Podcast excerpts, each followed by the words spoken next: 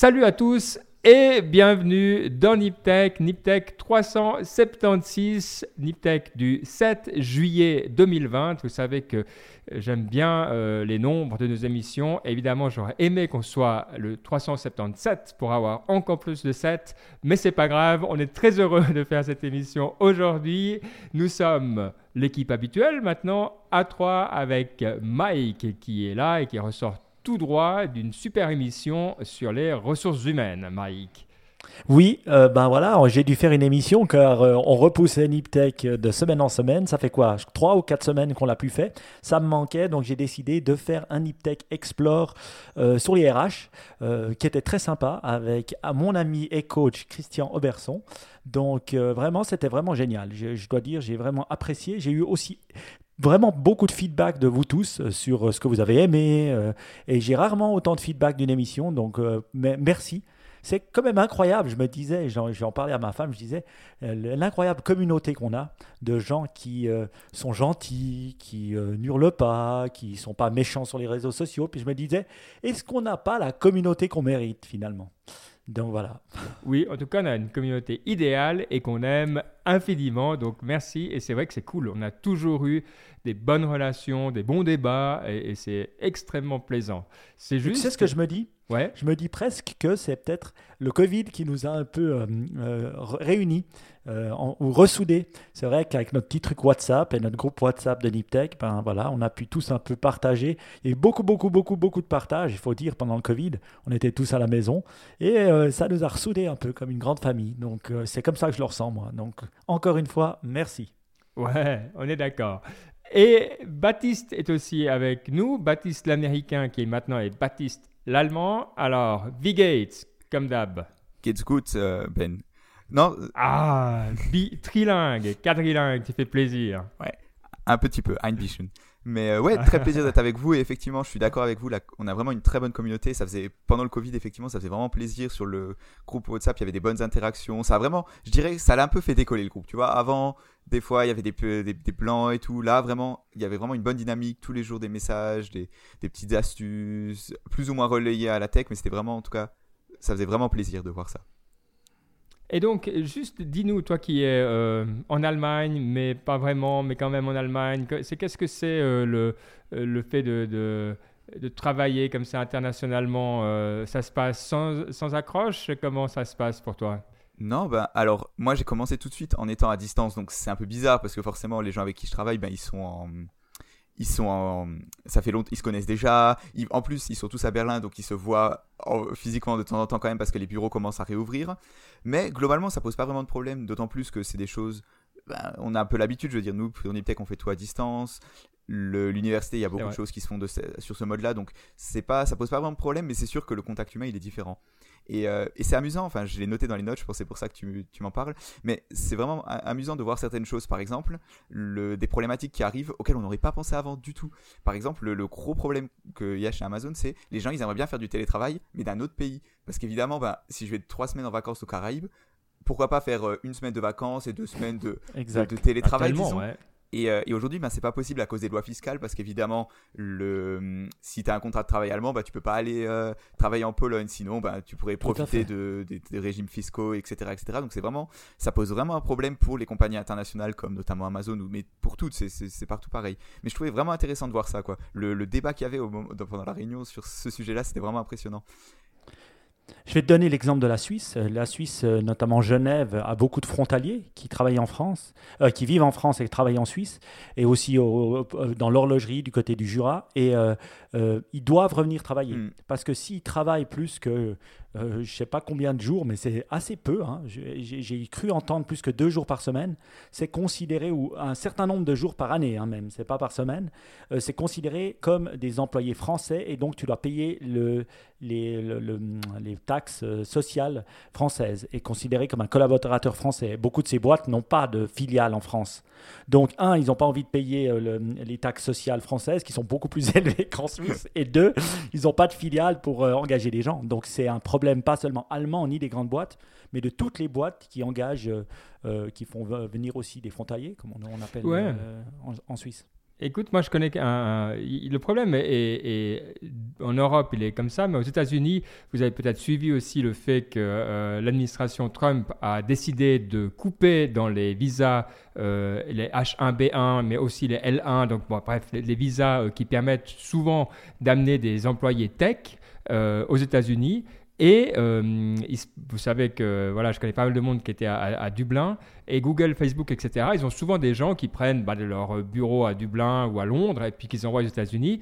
Mais le problème qu'il y a, c'est que maintenant, c'est plus possible. Donc ça a été mis on hold avec le Covid et maintenant ça, ils ont des gros problèmes. Mais ils ont quand même intégré les gens dans les équipes.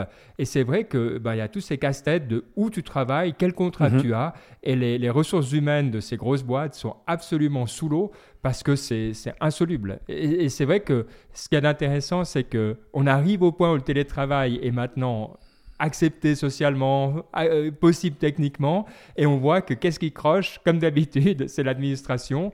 Euh, et je suis curieux, est-ce qu'on va réussir à trouver une solution? Euh, Ouais. Mais en même temps, sincèrement, tu comprends, ouais, je comprends les soucis et du point de vue de l'employé, ça, je, je trouve ça fou, quoi.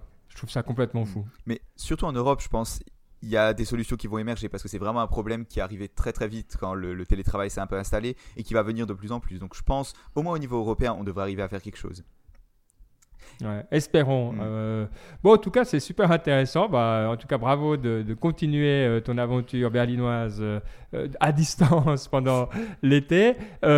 pour ma part, on a dit, on a parlé de ton émission, Mike, et pour, ma part, moi, j'ai déménagé. Donc, vous entendez peut-être un petit peu d'écho derrière parce que suis encore dans une pièce qui est assez vide. et donc, c'est voilà, le, le, travail reste à faire.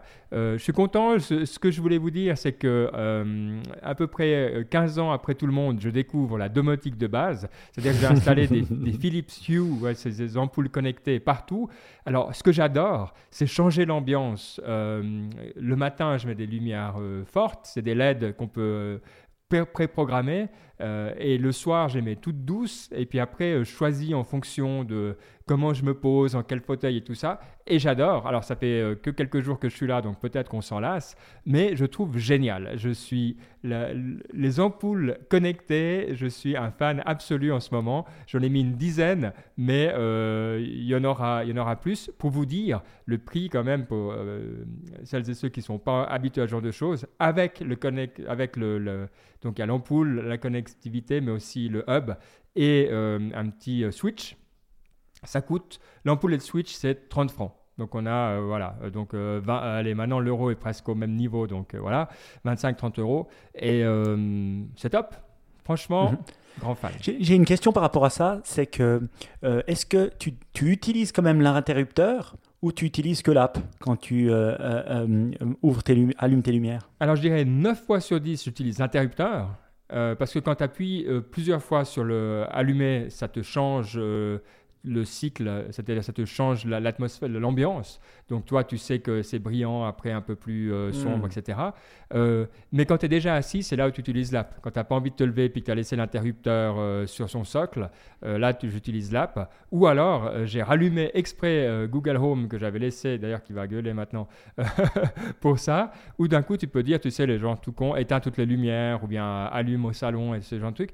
Et j'ai enfin trouvé un truc qui me parle parce que c'est vrai ah, que pour moi qui tendance à oublier les lumières ou tu vois, bah, c'est hyper euh, hyper pratique. Donc j'aime bien. Parfait. Et moi j'ai une question au niveau de la connectivité de ces petites lumières, c'est quoi? C'est du Wi-Fi? De base Non, ils ont leur propre. Donc tu dois installer un hub que tu branches sur ton euh, routeur. Et euh, le protocole s'appelle Zigbee, c'est un protocole propriétaire. Ah oui. Et donc, voilà. Et puis, c'est vrai que pour trouver ton ampoule, ils disent normalement, ils sont censés les détecter tout seuls. La réalité, c'est que j'ai dû rentrer le numéro de série, qui est pas très long, hein, c'est genre 6 ou 7 chiffres et lettres. Euh, et tu rentres le numéro de chaque ampoule et après il la trouve et après tu peux l'ajouter. Donc quand on a 10, bah, ça va. Euh, tu peux créer tes zones, tes pièces, etc. C'est, disons, allez, euh, en, 30 minutes, euh, tu as, installé ta petite installation. C'est clair que je ne sais pas comment les gens font qui font des immeubles entiers avec ce genre de truc. J'imagine qu'il y a d'autres solutions parce que sinon tu deviens fou. Quoi. Mais je viens de trouver un use case, merci Ben, c'est que des fois mon fils veut s'endormir avec la lumière. Donc ce que je pourrais faire, c'est lui faire s'endormir avec la lumière et l'abaisser sans devoir remonter les escaliers pour aller lui fermer sa, sa, euh, sa lumière. Donc j'ai trouvé un use case qui va me plaire, je pense. Et aussi là, vous voyez, si vous regardez la vidéo, mon affreuse lumière là au, plafond, je pourrais euh, voilà, en avoir une plus jolie si j'avais ce Philips Hue. Ouais, Donc Jean-Paul c'est des LED, tu peux même mettre les lumières de nuit, tu peux les mettre au minimum du minimum, ça, mais euh, il y, a, y, a, un truc enfant exprès pour, qu'ils appellent ça lumière de nuit. Et euh, c'est vachement bien, quoi. C'est ça, ça fait juste la mini présence. Puis après le matin, tu n'as plus, plus besoin d'une lampe. J'adore ce sentiment d'avoir découvert un truc incroyablement excitant qui existe depuis euh, des années, quoi. Je trouve ça, je suis hyper content. Jean-Paul Anco, si tu nous écoutes, on a honte. Excuse-nous. c'est un auditeur qui nous écoute depuis longtemps. des années 2000 à votre portée. Mais Bref. J'avais aussi une question. Est-ce que donc ok, c'est cool et tout, mais tu habites dans un petit appartement où finalement, c'est vrai que si t'as pas beaucoup d'espace, tu as envie de changer l'ambiance, etc., etc. Mais pour une plus grande maison, comme, comme là où Mike habite, je suis sûr, est-ce qu'il y a besoin d'avoir vraiment ça partout? Parce que déjà, le nombre d'ampoules à changer, c'est plutôt conséquent. Et le, rien que la complexité pour programmer, enfin pour programmer, mais pour, disons, configurer les ambiances, ça doit être aussi compliqué, non? Ah non, c'est clair, partout, quoi. C'est clair. Non, puis surtout, tu as des lumières d'extérieur, tu as des lumières d'intérieur, tu as des lumières d'angle, tu as des lumières. Ça, ils ont prévu pour tous les use cases que tu veux, quoi. Donc, tu as des mhm. lumières que tu peux mettre dans le placard. Si tu veux, c'est vachement bien pensé quand même euh, à ce niveau-là. Euh, et, alors, après, de nouveau, c'est pas qu'ils ont inventé le monde de, l'éclairage et toi, de l'ambiance, mais ça le rend accessible à des gens comme moi qui, sincèrement, jusque-là, avaient. Je me suis dit, oui, c'est blanc, ok, bing, ça allume. Tu sais, j'avais toujours des, la mauvaise ampoule qui était trop forte. Ou, tout, toi, donc c'était ma faute, mais, mais ça m'a ouvert ce monde. Donc euh, sincèrement, moi, je n'hésiterai pas. Toi, mais même si tu as comme c'est une maison, toi, un appartement euh, qui a 4 pièces et demie, tu as 10, 12 ampoules.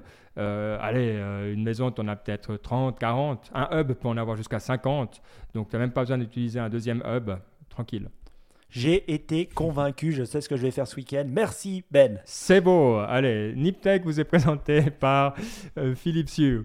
Euh, bon, je vous... ah oui, euh, je crois que j'ai fait, on voulait en parler rapidement, Mike, j'ai fait la même expérience que toi, c'est-à-dire que j'étais parlé de mon travail et de ce que je fais à des étudiants au niveau du gymnase. Donc, c'est quoi le, le, gymnase en France? C'est la même chose, le même, le même nom? Le lycée, ça s'appelle le lycée, voilà, donc euh, au, niveau, au niveau lycée. Et donc je leur ai parlé de la Suisse et de, des drones, mais pas des drones euh, même, de comment est-ce qu'on crée un écosystème d'innovation dans un domaine comme ça. Euh, et c'était euh, c'était super sympa. Je dois dire merci Mike pour euh, l'opportunité. J'espère. Alors les élèves étaient polis, ils ont dit que c'était cool, mais je ne sais pas si c'était juste poli ou si c'était vraiment cool. en tout cas, moi j'ai eu grand plaisir et ça m'a fait réfléchir différemment à ce que je fais parce que voilà, et ça m'a fait réaliser que c'est très cool. Tu sais, des fois on oublie que ce qu'on fait c'est, super intéressant, puis qu'il y a plein de liens et tout ça. Donc euh, ça m'a forcé à me, à me redire pourquoi c'était bien, et juste pour ça c'était, c'était sympa. Ça, c'est bien. Start with why. Exact. Quand on sait le pourquoi, après, c'est plus facile de faire le comment. Voilà, bah, je suis content que ça t'aide et on va remettre ça l'année prochaine hein, avec d'autres euh, étudiants. Donc euh, tu seras encore invité, Ben. Et puis on va attendre que notre jeune Padawan soit le PDG d'Amazon pour euh, le faire venir aussi parler au gymnase. Ça marche. Trop bien, ouais, je suis 100% d'accord. Mais c'est vrai que tu as raison. Le truc peut-être, parce que parmi euh, nos auditeurs, euh, auditrices, il y a beaucoup de gens qui ont des expériences très cool. Et c'est vrai que toi, si tu m'avais dit il faut te rendre au, lycée, au gymnase, mm-hmm. et puis le faire en personne, toi, j'aurais pas pu. Mais maintenant qu'il y a une ouverture là-dessus, c'est vrai que c'est du contenu super. Et euh, le nombre de personnes que tu peux inviter, sincèrement, je trouve qu'une heure ou deux par semaine, alors il faut parler à nos amis de Nipédu peut-être, mais par semaine, je ne sais pas qu'est-ce qui est raisonnable, mais toi, de temps en temps, avoir ces plages-là où tu imagines, tu peux avoir des médecins, tu peux avoir des, gens dans la tech, tu peux avoir des gens, des agriculteurs, ce que tu veux, mais tu peux avoir accès à ce savoir qui était avant réservé à la journée des parents, je ne sais pas comment tu appelles ça. Quoi. Donc c'est vrai que là, il y a un, truc autre... super juste. Quoi. Ouais, je pense que tu as raison, c'est comment on ne peut pas utiliser la technologie et puis on voit qu'elle est limitée en termes de cours. Comme tu nous le disais euh, si bien Baptiste, nous on le voit aussi sur Zoom que finalement, physiquement, c'est vrai que c'est ennuyeux. Mais pour obtenir, euh, faire venir des gens, faire venir des intervenants, je pense que là, j'espère que les écoles vont continuer à utiliser ce système et vont permettre encore l'utilisation de Zoom ou de n'importe quelle autre plateforme pour pouvoir faire des intervenants. J'ai parlé à d'autres gens qui sont des responsables de lycée et tout, et, je vois qu'il n'y a pas tout le monde qui est égaux devant la pensée de l'utilisation de Zoom. Je vois qu'il y en a des qui sont beaucoup plus ouverts, dont celle avec laquelle on a travaillé, Ben, et euh, d'autres qui sont beaucoup plus fermés. Donc euh, j'espère que les responsables sont un peu moins fermés et euh, que voilà, on va continuer à tester et puis à, à contribuer à rendre notre planète et nos jeunes meilleurs. Ouais, surtout que tu peux faire des liens, tu là c'était aussi plus dans le domaine économie, droit. Alors dans des thèmes comme les miens, tu à la fin on a fait 5-10 minutes sur euh, comment la, une régulation européenne euh, via des accords bilatéraux s'applique à un pays tiers comme la Suisse. Euh, toi, c'est pas que tu passes une heure à parler de ça, mais au milieu d'un thème très cool, tu peux d'un coup arriver à un thème très spécifique, qui est franchement un truc que si tu n'as pas quelqu'un qui l'a vécu, c'est quand même dur à expliquer. Et donc là, tout à coup, tu as accès. Alors, je dis pas que je suis un spécialiste incroyable, mais je l'ai fait. Donc, toi, je peux t'en parler, de dire non, mais toi, je, je, le sais parce que, pas en théorie. Et, et je trouve que ça, moi, j'aurais adoré avoir ça en tout cas. Tu vois au milieu d'un truc euh, par ailleurs. Euh, donc, euh, en tout cas, comme vous l'entendez, j'ai eu plaisir. Donc, voilà, recommandé, si vous pouvez le faire, ça vaut vraiment la peine. Bon, on va quand même parler de, de, tech et pas mal de choses super intéressantes, surtout qu'on n'a pas fait beaucoup d'émissions. donc, voilà. Alors, la question d'abord, avant de vraiment nous, plonger dans tous ces thèmes, qui parmi vous a installé leur app nationale Suisse, ouais, Suisse Covid? Non, elle s'appelle pas tous Suisse Covid, étonnamment mais leur app Covid. Alors, on lève les mains, je vois une main, deux mains, trois mains sur trois. Bon, donc 100% de la population a installé l'app Covid. Euh, Comme je disais, euh, dans la, dans, bah, justement dans l'entreprise où je travaille, j'ai fait la, petite question euh, en live parce qu'on faisait un petit apéro. On était moins de 30. Ah, de toute façon, on peut être 100, donc c'est bon. Et il y, avait 50%, 50 qui avaient installé. voilà, ça c'était les petits, les petits tests. Ouais. Bon, franchement, euh, c'est un dollar. Le truc, la question que tout le monde a, tu vois, quand tu l'installes, tu dis, ah, est-ce que ça va me buter la batterie? J'ai vu aucune différence, mais vraiment zéro différence. Et pourtant, j'étais pas mal dehors. C'est pas que si tu restes à la maison et que tu n'es pas en contact, voilà. Mais j'ai été, euh, j'ai fait des réunions, j'étais dans les centres commerciaux, euh, tu vois, j'étais dehors en ville. Bref, donc les endroits où, l'app, elle doit quand même bosser un peu, euh, j'ai vu aucune différence. J'ai pas eu de notification non plus, donc je, je, pense que c'est bon signe. mais voilà, après, c'est vrai que j'ai pas tellement de, de chiffres sur comment c'est utilisé. Donc, on a fait deux sondage euh, un petit peu limite au niveau méthodologique. Euh, Baptiste, je crois que tu as regardé un peu plus en détail. Euh, est-ce que tu as des chiffres sur l'utilisation de ces apps? Oui, tout à fait. Alors, le... on va faire donc les trois pays sur lesquels on a un peu des données et qui nous intéressent le mm. plus. C'est la France, l'Allemagne et la Suisse. Alors, on va commencer par la Suisse. Il y a plus d'un million de gens, donc sur 8 millions d'habitants en Suisse, il y a un million de gens qui l'ont installé, ce qui, est, ce qui est pas mal, ça fait quoi? Ça fait 15% je dirais, ce qui commence à être intéressant? La question c'est est-ce que ça va continuer d'augmenter? Parce que si ça reste à 15%, c'est bien, mais peut mieux faire et c'est reste, c'est pas idéal disons. En Allemagne. C'est quoi le, le, est-ce qu'on a un, un, seuil, genre 60% euh, On a entendu 60%, mais est-ce que c'est réaliste? J'ai du mal à voir 60% des gens l'installer, tu vois. Rien que les gens qui. Bon. Parce que c'est ça veut dire 60% des gens, ça veut dire que quasiment tous les gens qui sont éligibles, ils l'ont. Pas tous, mais. Enfin, qui sont éligibles, disons, qui sont en âge d'avoir un téléphone, qui ont un téléphone compatible, l'ont. Donc ça me semble un peu optimiste. Ouais. Donc, ok, donc en Suisse, allez, 8 millions, on enlève 1, ou 2 millions, euh, pour être sympa, même 2 millions pour dire que c'est les, les, les, trop jeunes et, les trop vieux, ou ceux qui, voilà, euh, bref, il y a plein de raisons peut-être où tu n'en as pas euh, autant besoin. Mais bon, ça reste, euh, ça reste peu, quoi. Hmm. Ça reste pas Divisé par 6, j'ai enlevé 2 millions, ça fait 16%, quoi. ça hmm. fait du 20%. Donc on est au tiers max de... Ouais, ouais. Bon, c'est pas trop mal surtout quand on compare. Alors, l'Allemagne, ils sont à peu près dans un cas similaire à la Suisse, un peu, un peu en avance encore sur le, la France, euh, sur le, la Suisse. Mais globalement, ils ont à peu près la même stratégie que la Suisse et à peu près les mêmes résultats. Finalement, le, un pourcentage similaire un peu plus élevé. Mais surtout, le, le, mm. dernier élève de la classe, pour un peu comme d'habitude sur ce sujet, c'est la France. Il y a en pourcentage, c'est genre négligeable. C'est en centaines de milliers de, de personnes qui ont installé l'application. Enfin, c'est comme s'il n'y avait rien fait pour l'instant, quoi, presque. Mais pourquoi il n'y a pas eu de push ou euh, c'est vrai que j'ai pas vu beaucoup. Enfin, c'est pas toi. C'est pas que j'ai vu sur les réseaux sociaux en Suisse. J'ai vu beaucoup de monde dire ah j'ai installé l'app, installé l'app, euh, un petit bandeau, euh, toi dire. Bref, j'ai vu des gens être actifs pour recommander l'app à leurs proches, toi, sans faire du militantisme, mais dire voilà, je trouve que ça vaut la peine, pensez-y.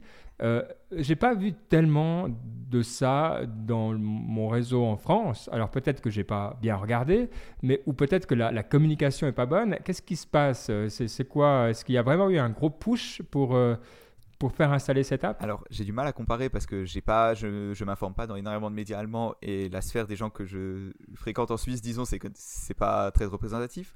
Mais en France, non, j'ai pas senti énormément de, de, publicité. En plus, il faut dire, la dynamique, elle a été assez mauvaise dès le début parce que on, on la, la, France finalement a choisi la mauvaise option en choisissant le protocole centralisé. Du coup, le problème, et c'est hmm. surtout ça qui m'embête en fait, c'est que même si on a installé l'app en France, il y a mhm énormément de chance en fait qu'elle soit pas active parce que par exemple je l'ai installée sur le téléphone de mon père l'autre jour euh, ce week-end et il y a 90% de chances qu'aujourd'hui par exemple comme il l'a pas ouverte bah, elle était totalement inactive parce que le comme ils n'utilisent pas les API de Google et d'Apple ben la plupart du temps c'est pas forcément actif donc au final hmm. ouais je pense juste que la France ce qui s'est passé c'est qu'ils n'ont pas eu la bonne stratégie donc forcément un produit qui est déjà dur à vendre parce que finalement ben, c'est quelque chose d'un peu invisible d'abstrait quelque chose qui est déjà dur à vendre ils, ils rendent la tâche quasiment impossible quoi Ouais, d'accord. Ouais, moi, puis, moi, je trouve, euh, je trouve intéressant, mais c'est vrai qu'on on lisait dans les notes qu'il y a eu seulement 14 notifications d'alerte en France sur l'app. Donc, euh, ouais, c'est pas, c'est pas une réussite en termes de. Mais, mais ça s'explique, je trouve. Moi, moi je suis plutôt mm. étonné de l'Allemagne. 15 hein. millions de downloads, j'ai divisé 15 millions par, euh, par 80, 80 millions environ les Allemands. Donc, ça fait, ouais, 15 pour eux, ça fait presque 18%. Ah. Si on enlève les enfants et les gens qui n'ont pas de téléphone, je pense qu'on est à plus de 25-30%. C'est pas mal. je, trouve, je trouve très intéressant. Et pourtant, l'Allemand est très consciencieux de sa privacy. C'est celui qui donne le moins ses emails, c'est celui qui est le plus à, cheval sur la protection des données. Et donc, euh, malgré ça, on voit qu'ils euh, ont le sens civique. Moi, j'ai remarqué en parlant autour de moi, c'est que, en fait, tous ceux qui ne l'installent pas, c'est vraiment pour des, entre guillemets, fausses raisons. Euh, quand on leur demande pourquoi, l'explication, elle est toujours oui, je veux me protéger des données. Puis quand on explique qu'il n'y a pas de souci à avoir, et puis quand on l'explique concrètement, ben, voilà, ils restent sur leur position. Donc, je, me demande à quel point on va réussir à dépasser ces 20-30%, parce que je, crois qu'aussi les médias ont, fait un mauvais travail de, de, de, le vendre finalement, parce qu'il n'y a aucun danger. Et vu qu'eux, ils veulent vendre des journaux et des clics et pas euh, vraiment informer les gens, ils leur font peur, ce qui fait qu'ils n'installent pas l'app. C'est sûr que la dynamique de base des médias qui est souvent, c'est un peu dans la confrontation, quoi. Enfin, pas dans la confrontation, mais il y a toujours il y a l'instinct entre guillemets journalistique de vouloir montrer les deux points de vue, de peser le pour et le contre, et aussi bah, finalement bah, pour écrire un article dire que l'application elle est super et qu'elle ne donne pas de qu'elle remonte pas d'informations sur la vie privée, c'est pas ça marche pas très bien. Et donc forcément la façon dont les médias fonctionnent n'incite pas à, à, aller dans le sens de ces apps où globalement si on regarde de manière un peu objective, elles sont assez protectrices de la vie privée, il faut quand même le dire. Et c'est un message, même quand, quand je regardais pour faire les notes de l'émission, tu tapes Suisse Covid sur Google, beaucoup, beaucoup de résultats, c'est oui, est-ce qu'il y a des problèmes de vie privée? Le, le, mot vie privée revient beaucoup, beaucoup, en étant relativement connoté à oui, ça va pomper mes données, ce qui est globalement pas trop vrai. C'est ce que j'adore dans l'app allemande. Alors, je regardais la, taille des apps et tout ça. Elles sont toutes petites, hein. c'est entre 12 euh, mégas et 30 mégas. Donc voilà, elles sont toutes, euh, bref, elles, sont assez similaires dans, euh, dans plein de trucs. Mais ce que j'adore dans l'app allemande, c'est que tu as des as le programmeur, qui a l'air d'être fait par le Robert Koch Institute, qui répond. Euh, et ça, c'est assez incroyable, tu vois. Ça, c'est les détails, à mon avis. Parce que je, regarde en Suisse et en France, je vois pas, en tout cas, je vois aucune réponse dans mon feed de, de, la personne ou de, enfin, du groupe qui a développé ça. Donc, ça, je trouve assez cool, tu vois. Je pense que ça, c'est, si tu mets bout à bout ce genre d'attention aux détails, c'est là où tu réussis, quoi. Non, je trouve intéressant.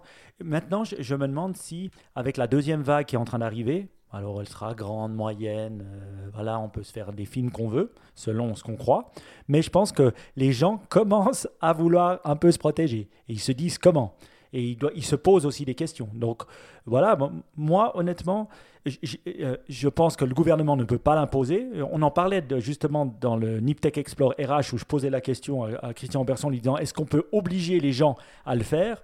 En, en tout cas au niveau de l'entreprise et en Suisse, c'est pas légal, on peut pas. La seule possibilité, ça serait si on a un téléphone d'entreprise, automatiquement de le, de le, faire télécharger l'app pour qu'elle se télécharge automatiquement et en disant c'est pas moi qui l'ai donné, mais c'est sur un serveur, enfin c'est pas c'est pas moi en entreprise qui ai ces données là. Et ça, on pourrait limite l'obliger, mais il n'y a pas vraiment de cadre légal pour, euh, pour, euh, pour obliger les gens ou non plus pour le gouvernement. Et là, je vous franchement, j'ai lu un article assez incroyable qui vient bien sûr de la newsletter de Benedict Evans Franchement, abonnez-vous à cette newsletter ah parce qu'elle est vraiment géniale. Je passe toujours une heure et demie à chaque newsletter. Et puis mon problème, c'est que des fois, je ne veux pas les lire parce qu'elles elles me prennent tellement de temps à lire parce que je clique sur chaque article. Et il y a un article qui est assez intéressant qui s'appelle euh, Tracing, Testing et Tweaking. Euh, il parle Approach to Data-Driven COVID-19 euh, Management in China. Et ils expliquent exactement ce que la Chine a fait au niveau des données. Ils expliquent comment elle les a utilisés, comment elle, les, a fait utiliser par des sociétés privées, comment elle l'a utilisé pour faire combattre le virus. Et là, on voit ben, l'avantage d'avoir une dictature. Hein. Parce que eux, ils ont vraiment utilisé les données, ils ont vraiment permis le cadre légal pour que des autres sociétés privées puissent euh, utiliser les données, que les hôpitaux puissent le faire également. Et alors, c'est clair et évident que le, downside ou le mauvais côté de ça, c'est que bah, ça, ça, il y, a, y, a, moins de data privacy. Ça, c'est sûr. Que la protection de l'individu et la protection des données de l'individu sont beaucoup moins prises en compte euh, qu'en Europe. Mais ça fonctionne, par contre. Justement, Et d'ailleurs, dans le. Enfin, est-ce qu'il y avait des chiffres qui disaient oui, il y a euh, la moitié des cas de coronavirus qui ont été évités en Chine grâce à ce système? Est-ce que. Ok, les, les, données étaient partout, mais à quel point est-ce qu'on est qu'on a des, des des chiffres sur les effets réels de ça? Non. Alors des chiffres euh, du gouvernement chinois avec réel, non. Mais on voit qu'avec ça, ils arrivent à traquer les gens. Ça, c'est ça. Ils arrivent à mettre en quarantaine euh, certaines personnes et certains quartiers. Et ils arrivent vraiment à, à s'assurer qu'aussi les gens respectent euh, la, quarantaine. Parce qu'on le voit, la problématique aussi, c'est le respect des quarantaines. Ici, ben voilà, mais on commence à mettre des grosses amendes et des choses comme ça pour obliger les gens euh, à rester chez eux s'ils ont un risque de coronavirus. Et je, pense que chez eux, tu as intérêt à respecter la loi. Quoi. Euh, mais, mais franchement, l'article est très long. Euh, il sera dans les notes de l'émission. Lisez-le si ça vous intéresse. C'est assez fou de voir comment il l'utilise. Et, mm. ce n'est pas un parti pris pour dire qu'on doit faire comme ça. Hein. C'est juste euh, un exemple. Et, il a mis une vidéo aussi euh, qui, est assez incroyable. La, télévision Œil de demain, qui est une vidéo de 1947. qui prédit le futur des écrans et qui, qui, est assez folle. Elle est en français, hein, c'est une, euh, c'est de, un essai de Barjavel qui avait été filmé. Euh, c'est assez cool. donc, il a, il a, ce que j'adore dans cette newsletter, c'est qu'il y a des trucs vraiment pointus, vraiment tech, bien documentés. Et puis, il y a des trucs comme ça qui sont également hyper intéressant, mais euh, un petit peu décalé. Donc euh, voilà. Mais si vous voulez regarder qu'une chose, ça, ça vaut la peine euh, pour voir que des fois, on, voit quand même les tendances, même 50 ans avant, et si on ne sait pas comment elles vont arriver. C'est cool. Mais bon, bref, pour revenir à notre, à notre Covid, je trouve intéressant, juste pour les personnes qui sont en France, sachez qu'en Suisse, masque obligatoire dans les transports publics depuis ce lundi, depuis hier, donc au moment où on enregistre l'émission. Et dans le canton où euh, Mike et moi vivons, masque obligatoire dans les grands magasins à partir de demain, de mercredi. Euh, et ce que j'ai vu, c'est que euh, de nouveau, on voit qu'en Suisse, il y a une confiance dans le gouvernement. parce que la semaine passée, quand j'allais faire mes courses, c'était 1% de personnes avec le masque. Et moi, je l'avais pas. Et aujourd'hui, quand j'étais faire mes courses, moi, je l'avais. Et je pense que c'était environ 30% de personnes avec un masque. Donc, avant même l'interdiction, on voit un énorme uptick de, de, voilà, où les gens sont en conformité finalement. Et euh, ouais, bah, disons, on verra, on verra. Euh, tout ça, ça sera dans, dans, six mois ou dans quelques semaines dont on pourra voir l'impact. Mais euh, je trouve ça aussi vraiment intéressant et c'est low tech quoi, dans le cas mmh. présent. Bref. Allez, je vous propose de passer aussi euh, à quand même ce qui était une des grandes nouvelles de ces dernières semaines, c'est la WWDC Remote, euh, qui a été très bien reçu. Hein, je dois dire, il y a beaucoup de gens qui ont beaucoup aimé le, format. Et ça, c'est clair que, alors oui, pour les personnes qui pouvaient y aller, ben, certaines disaient, ah, mais euh, on perd le contact avec les copains. Bon, clair. Mais globalement, il semblerait que le contenu est beaucoup plus mieux mieux, mieux fait parce qu'ils n'ont pas besoin de passer euh, une heure et demie parce qu'ils avaient prévu une heure et demie, donc de remplir. Si tu as un truc à dire en 10 minutes, tu le dis en 10 minutes, et ça, c'est très appréciable. mais il y a beaucoup d'annonces. Alors, on ne va pas toutes les faire parce qu'il y a des podcasts qui le font mieux que nous et qui le font en détail, mais il y a quand même deux, trois trucs dont j'aimerais bien vous parler. Enfin, en tout cas, deux. allez, voir un qu'on va rajouter après. c'est le Apple Silicon et les Apple Clips. Parce que là, je pense qu'il y a vraiment... Euh, et ce n'est pas les annonces qui ont été le forcément le plus repris hein, euh, partout. Euh, donc le Apple Silicon, c'est simplement le fait que Apple va se mettre à produire leur propre processeur euh, sur l'architecture ARM, ce qui va leur permettre entre autres d'avoir l'expérience, comme ils le font avec le téléphone déjà, comme ils le font avec la, montre, comme ils le font avec tout le reste, hein, donc il y a une sorte de logique qui va leur permettre aussi de devenir plus proches, enfin pas de fusionner les expériences, mais en tout cas de les rapprocher massivement, euh, parce qu'ils auront le contrôle euh, beaucoup plus complet de, toute l'expérience. Donc adieu Intel et le, x86 mmh. euh, qui était l'architecture d'avant. et donc, la question que je voulais vous poser, si on comprend très très bien pourquoi Apple veut avoir le contrôle, parce qu'ils le font extrêmement bien et ils le font partout, ce que je me disais pour moi, qui est depuis peu vraiment sur mon Chromebook au niveau professionnel 80% du temps.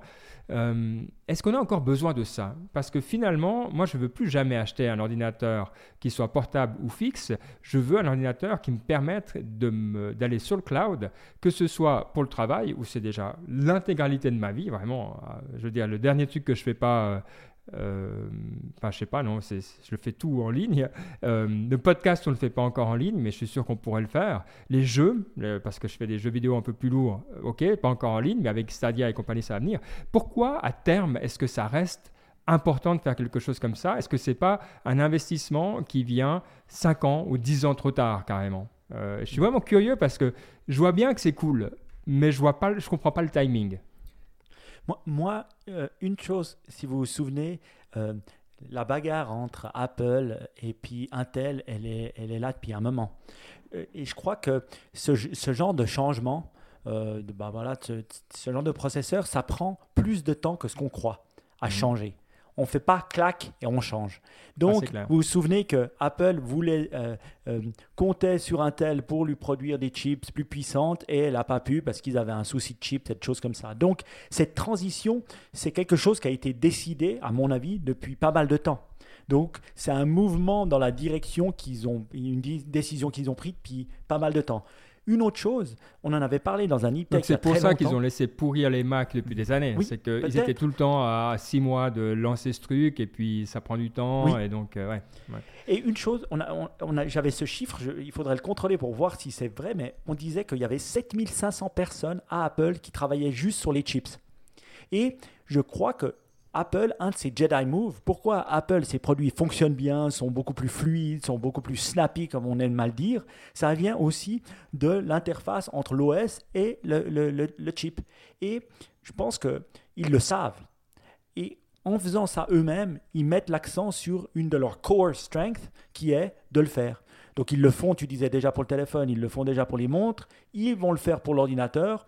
Je pense à une, une décision qui a été prise il y a longtemps. Et deux, elle va leur permettre d'être d'être beaucoup plus créatif et de beaucoup plus mieux se développer. Donc je comprends. Tu n'as pas répondu à ma question de fond. Est-ce que tu penses que le timing vaut encore la peine? Est-ce que tu penses aussi que d'ici 5 ans, personne n'achètera de laptop? Personne, je dis pas.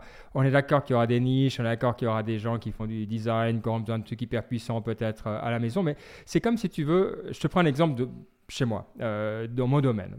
Il y a encore quelques années, les gens qui faisaient des, grosses photogrammétries, des grosses photos avec des drones, ils devaient avoir leur, euh, leur image sur le laptop.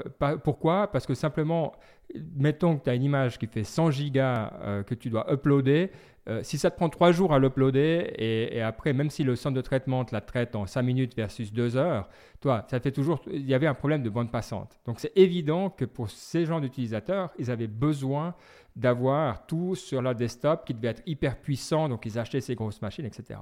La réalité, c'est que maintenant, avec l'amélioration des bandes passantes, il y a une transition mais massive Mhm. vers des, des- les, mêmes, les mêmes logiciels, mais dans le cloud, parce que le 100 gigas, ben, ça leur prend, euh, allez, euh, si tu n'es pas dans un endroit qui a, qui a- la fibre maintenant, la plupart des endroits, ben, ça va te prendre, allez, 10 minutes. Donc, plus besoin de ce, desktop incroyable, tu vois. Mhm. Et même pour le, ce qu'on nomme dans le futur le quantum computing, ou ce genre de choses qui va donner- demander encore plus de, pouvoir, enfin de power de ton, Mac ou de ton ordinateur, tu ne penses pas que, ben voilà, oui, au moment T, ça sert à rien, mais au moment T plus 1, quand on en aura plus de ses besoins, quand on voit que le, le machine learning se développe, les machines, elles doivent, venir, elles doivent aussi s'adapter à cette demande de puissance. Bon, le, le quantum, ça va être pour des trucs très particuliers, genre cryptographie pendant longtemps. hein, mais, mais même là, ça sera jamais sur ton ordinateur. Ça sera justement des trucs à distance. Tu vas pas, tu n'as pas besoin d'un centre de recherche, euh, toi, à, à chaque fois. Et, et c'est c'est toujours la même chose. Euh, Je, je vois vraiment pas. Je, n'arrive pas toujours à comprendre le, timing. Baptiste, toi, est-ce que tu, est-ce que tu vas dans ce sens-là? Est-ce que tu vois un tout euh, vers le, cloud ou est-ce que tu es plus modéré? Alors, un tout vers le cloud, dans 5-10 ans, clairement, enfin, je pense que toutes les applications qui vont demander de la puissance iront vers le cloud d'une manière ou d'une autre. Je veux dire que ce soit le montage vidéo, que ce soit les jeux vidéo, clairement, ça c'est aussi... Mais d'une part, bah, ça va pas venir instantanément, c'est-à-dire qu'il faudra 5-10 ans et que les processeurs Intel, ils ont tenu sur les Mac, ouais, au total une vingtaine d'années. Là, imaginons que Apple, il fasse le move pour 15 ans. Ça peut, ça peut toujours être, ça reste un horizon sur lequel on peut se dire, ouais, peut-être que dans 15 ans, on aura fini la transition vers quelque chose dans tout le cloud. Donc, ça reste quelque chose qui peut faire sens. Et l'autre chose qui est importante, c'est que Apple, ils, ils vendent quand même du matériel. C'est pas Google qui te vend, qui eux sont intéressés que par le cloud, mais ils te vendent du matériel. Et donc, ils ont tout intérêt à ce que ton ordi marche super bien, à ce que aussi ils aient la même architecture sur les Mac, les iPhones et les ordinateurs. Parce que comme ça, bah, même si c'est pour faire un client léger finalement pour accéder au cloud, ils ont quand même tout intérêt à ce que ce, ce client léger soit le meilleur possible pour te le vendre très cher et pour que derrière tu utilises tes ser- ces services. Donc, au final, je pense qu'ils ont quand même intérêt à le faire. Après, c'est vrai, ce que je trouvais intéressant, et une des bonnes questions, j'écoutais euh, excellente émission, This Week in Tech, euh, que je n'écoute pas très souvent, mais là, je sais qu'ils sont vraiment forts, donc j'ai écouté. Ils, passent ça en revue, donc si ça vous intéresse, avec Léo Laporte, je vous recommande cette émission. Euh, mais la question qui était intéressante, c'était est-ce que euh, qui va oser acheter la première version? Alors, il y a les fans et tout ça, mais c'est vrai que c'est quand même hyper chaud. Alors, techniquement, on est d'accord, de lancer un produit comme ça, tu dois transpirer. hein. parce que pour que tout fonctionne, avec toutes les apps, tous les use cases, tous les machins, c'est un énormissime changement. Donc euh, oui, ça se fait pas du jour au lendemain. Et c'est vrai que euh, ça semble difficile de recommander à des gens qui ne sont pas euh, très fans et très patients de, de passer quand ils auront lancé la première, euh, la première version euh, avec leur propre chip. Donc ça, je trouve c'est assez curieux et je trouve que c'est... Il faut quand même oser. hein. Il y a peu de boîtes, et là, je le reconnais vraiment, il y a peu de boîtes qui oseraient faire des trucs aussi, euh, aussi gonflés. Quoi. Parce qu'en termes de risque, si tu te plantes, et il y a, le risque, il existe. C'est pas, ah, c'est Apple, ils ont les gens. Exi- le risque existe. Oui. Mais le risque aussi, c'est le risque de, de sous- sous-innovation. C'est-à-dire que c'est un domaine de plus dans lequel tu vas devoir mettre des ressources pour continuer à innover. Parce que peut-être, à ce moment-là, pour les cinq prochaines années, tu es couvert, mais co- comment va se développer la tech dans les cinq prochaines années? Et, c'était assez marrant parce que j'ai aussi écouté This Tech et j'entendais quelqu'un qui disait, ouais, on croit, des fois on ne sait pas où, le, où la tech va. Un exemple, on se disait, oui, le voice, c'est le futur, c'est le futur, et le voice, ça va aller dans les, dans les enceintes comme Alexa ou Google Home, et on voit plutôt que ça vient plutôt dans les devices.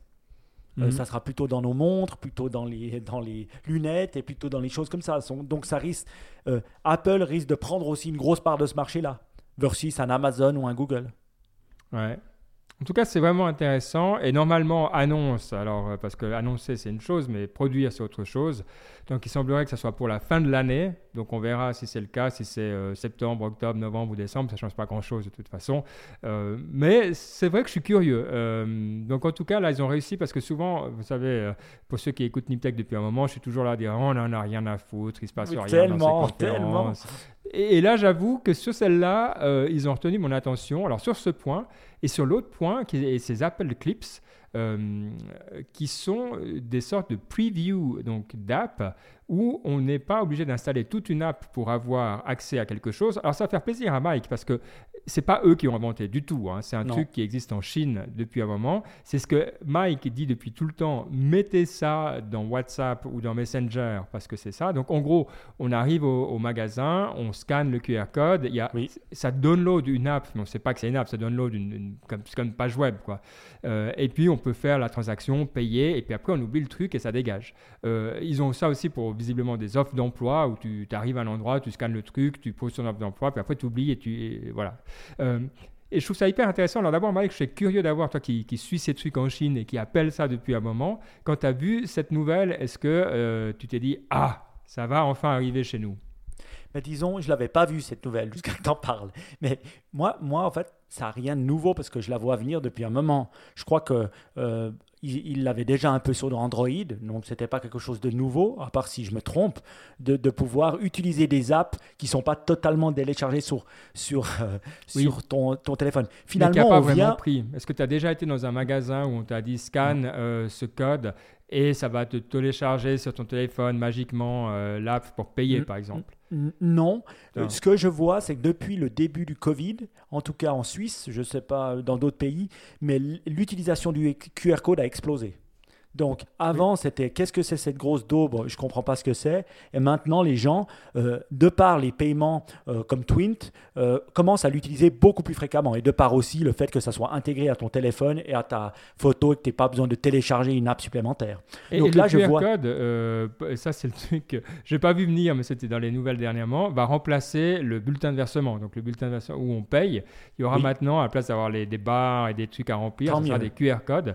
Donc c'est vrai que c'est une technologie aussi. euh, ça fait 15 ans qu'on dit que c'est Oui. le futur, les QR codes. Mais ça, là, ça arrive vraiment partout. hein. Ben, là, on a vraiment trouvé le use case. En Chine, ils avaient trouvé le use case avant nous, puisque le, le use case QR code, c'était vraiment pour le paiement. Et dès qu'on l'utilise pour le paiement, ça explose. Et la, bon, la Chine le faisait aussi pour aller sur des WeChat, des choses comme ça. Après, le fait d'aller, je, je dirais, c'est le vieux rêve de Steve Jobs, en fait. Euh, Quand on, il a lancé la- le- euh, le- l'iPhone en 2017, il n'y avait pas d'app, c'était des web apps. Donc, est-ce que ces app clips sont des sortes de web apps ou c'est vraiment des apps de ton téléphone natif ou elles sont sur ton browser? C'est ça que j'ai pas personnellement compris. Euh, non, ouais, elles, elles sont. Alors, tu télécharges une partie de l'app, hein, de ce que j'ai compris, et puis elle, elle tourne comme ça, puis après, elle, elle, elle fout le camp. Donc, effectivement, tu as tout accès aux apps, parce que sinon, tu n'as pas accès, toi, quand tu es dans le web app, tu n'as pas forcément accès à tous les API, tu n'as pas accès à toutes les mêmes choses. Euh, et donc, typiquement, euh, je pense qu'un bon exemple qu'ils ont pris, alors qui est plus pour les États-Unis que pour nous, c'est Yelp, où toi, tu n'as pas à chaque fois envie, tu n'as pas envie d'avoir tout Yelp, Oui. tu t'en fous des comments, tu t'en fous de plein de trucs, mais des, des, des cartes. des Ou trucs. TripAdvisor. ça Par, mal, contre, c'est vrai que tu veux la carte du restaurant. Mm. Tu Oui. ne veux pas avoir la carte du monde, mais tu veux la carte du Ouais, restaurant. mais Donc, ce genre de choses où c'est juste une petit boula de l'app que tu chopes, ça peut être intéressant. Euh, Baptiste Ouais, mais en avec justement avec le coronavirus, les deux trois fois que je suis allé au restaurant, à chaque fois la carte elle était en avec un QR code, Oui. ça, ça vient aussi, mais il n'y a pas besoin de- d'avoir des app clips, genre ça te redirige juste vers un site web ou vers un PDF et ça marchait très Oui. bien. Donc Mais est-ce que tu pouvais payer après directement? Euh, non, mais Hmm. tu aurais pu imaginer un, Commander et payer. Ouais, mais tu aurais pu euh, imaginer un- ajouter le paiement là-dessus sur un site web. C'est pas non plus très dur. Parce que ce qu'il y a avec les app clips, c'est que c'est uniquement pour les gens qui ont, un, qui ont un iPhone.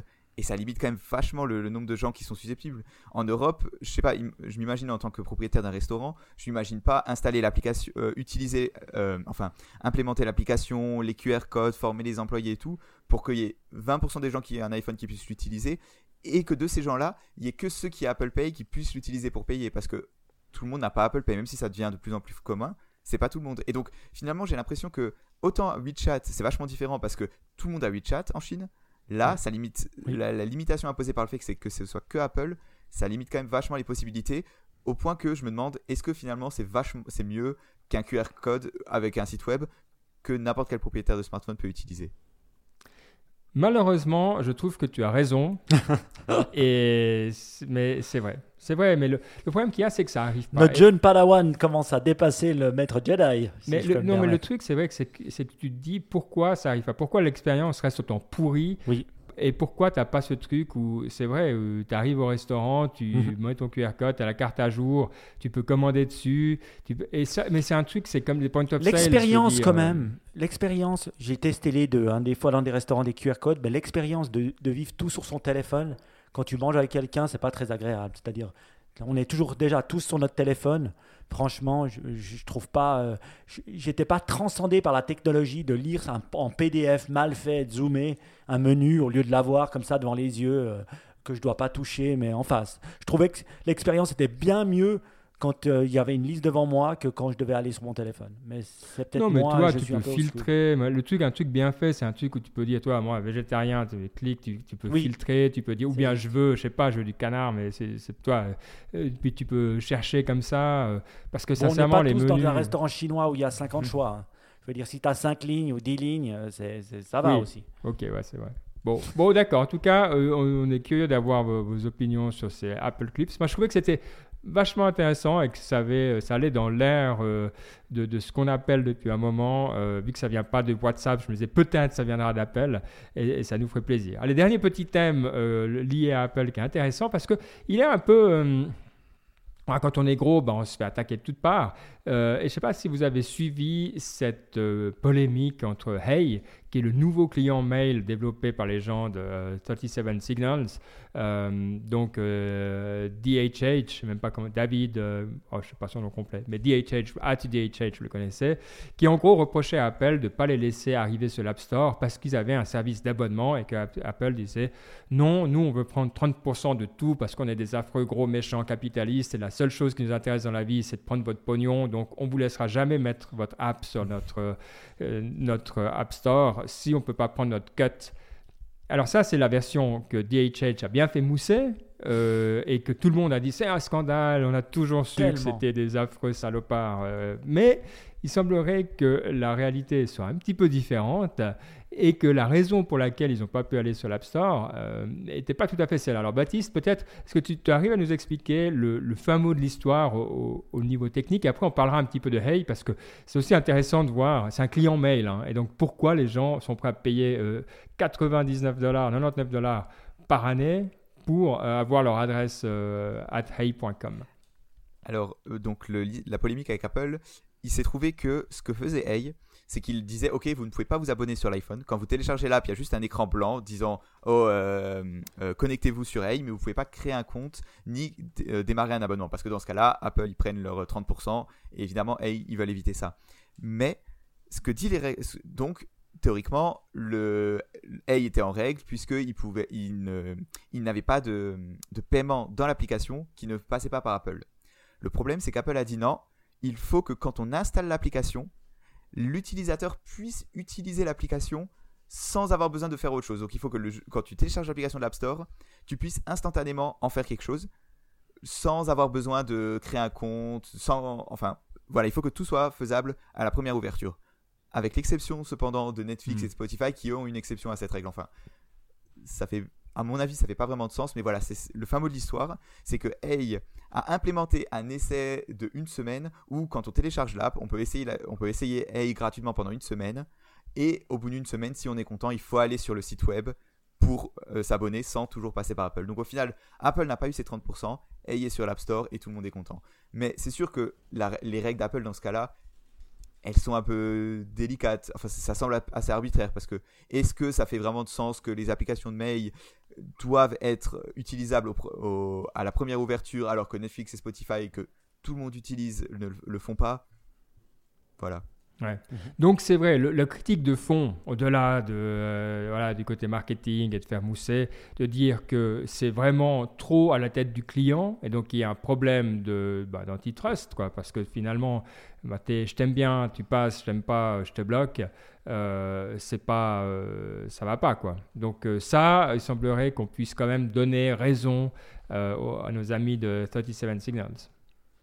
Moi- Moi, une chose que je pense, c'est que cette discussion de une personne dominante qui charge 30% pour ses services, Ou 15 Euh, après un moment. hein, faut que- ouais. 15 après un moment, mais je sais pas, voilà, mais en tout cas, le, le truc de base, c'est que 30%, ça mérite d'être quand même regardé et réglementé.